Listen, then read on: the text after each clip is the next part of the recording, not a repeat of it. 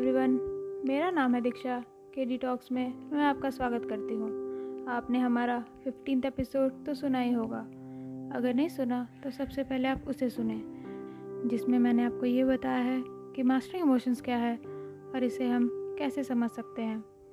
तो चलिए, आज का सिक्सटीन एपिसोड हम समझते हैं, जिस टॉपिक का नाम है रिसर्च बैक्ट ये रिसर्च बैक्ट क्या है, इसे मैं आपको एक्सप्लेन करती हूँ।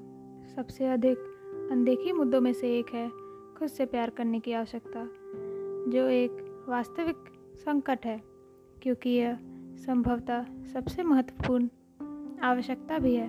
खुद से प्यार करना सीखना, ऐसा करने से कहीं ज़्यादा आसान कहा जाता है, और हम पहले ही स्थापित कर चुके हैं कि अधिकांश लोगों के पास संभालने के लिए बहुत सी अन्य ज़रूरी चीज़ लेकिन तथ्य यह है कि यह अपने जीवन के हर क्षेत्र के लिए अविश्वसनीय रूप से महत्वपूर्ण और फ़ायदेमंद है।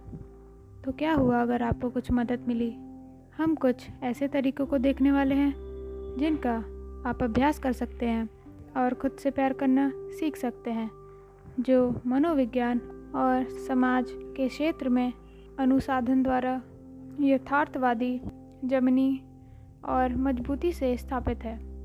चलिए हम जानते हैं कि रिसर्च बैक्ड के लिए हमें क्या क्या करना होगा। आपको यह महसूस करना होगा कि आप कितने शानदार हैं। आप इस दुनिया में एक व्यक्ति हैं। आपको उन चीज़ों को देखने में सक्षम होना चाहिए जो आपको पसंद है।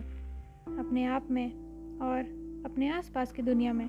क्योंकि जो हम आईने में देखते हैं, वह अक्सर दुनिया में हम जो देखते हैं, उसका प्रतिबिंब होता है। दूसरों के प्रति हमारी भावनाएँ अपने बारे में हमारी भावनाओं को प्रभावित कर सकती है। दूसरों को स्वीकार करने का आपका स्तर अक्सर आपके स्वयं की स्वीकृति के स्तर में परिलक्षित होता है। एक चीज़ जो लोगों को काफ़ी कठिन लगती है, वह है आपकी खामियाँ। आपकी खामियों को स्वीकार करना जीवन में सबसे महान और सबसे यादगार मुक्तिदायक मील के पत्थर में से एक है। परिपूर्ण होने का त्याग करना और आप जो वास्तव में हैं, बनने का स्मरण शुरू करना है। चीज़ों, स्वयं, परिस्थितियों, रिश्तों, दुनिया को शांति से देखना और स्वीकार करना सीखना, क्योंकि ये वास्तव में है। अवर्णीय शांति के भावना का द्वार हो सकता है। यह महसूस करें कि आप अपने कार्यों के लिए, अनुमोदन के स्रोत या अपने जीवन के लिए मान्यता के स्रोत के रूप में अन्य लोगों पर भरोसा नहीं कर सकते। खड़े हो जाओ और तुम कौन हो? अपने मन की बात अपने आप को याद दिलाएँ और आपको यह कि आपको वह नहीं करना है जो हर कोई कर रहा है। स्वयं को जानो, स्वयं को स्वीकार करो और स्वयं बनो। इसके लिए आपके अलावा किसी की अनुमति या अनुमोदन की आवश्यकता नहीं है। हम में से कोई भी यहाँ से जीवित नहीं निकल रहा और आपका समय भाग रहा है और कीमती है। आज जो कुछ भी आप अपने आप से संबंधित है, वह कुछ ऐसा होना चाहिए जो अपने त्याग के लिए, आपके जीवन का एक दिन बिताने के लिए पर्याप्त है।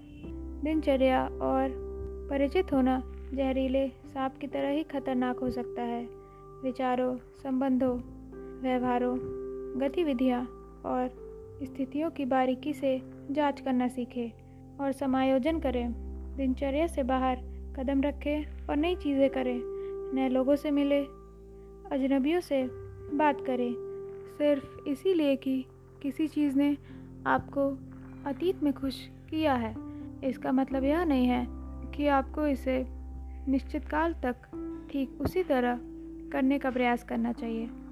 आप असफल होने वाले हैं।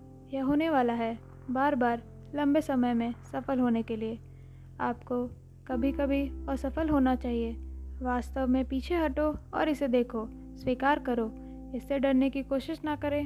जब आप अचानक उत्पन्न होने वाली स्थिति में निर्णय के साथ प्रस्तुत किए जाते हैं तो गलत निर्णय के डर को आपको कोई निर्णय ना लेने दें। ये थी कुछ बातें रिसर्च बैक्ट को समझने के लिए। आशा करती हूँ आपको अच्छा लगा होगा।